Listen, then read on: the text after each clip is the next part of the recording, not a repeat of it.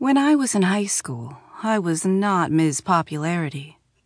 I was the straight A nerd with the Coke bottle thick glasses who has always had boys as friends, but never had a real boyfriend.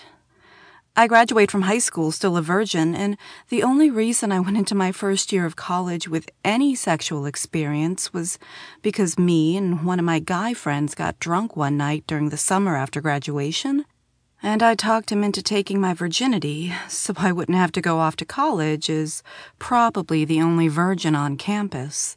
I guess somewhere in my mind I reasoned that if I had some kind of sexual experience under my belt, I'd at least have some chance of landing and possibly even keeping a boyfriend once I got to college.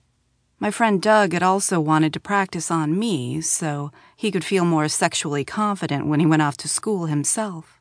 So our little arrangement worked out for the both of us.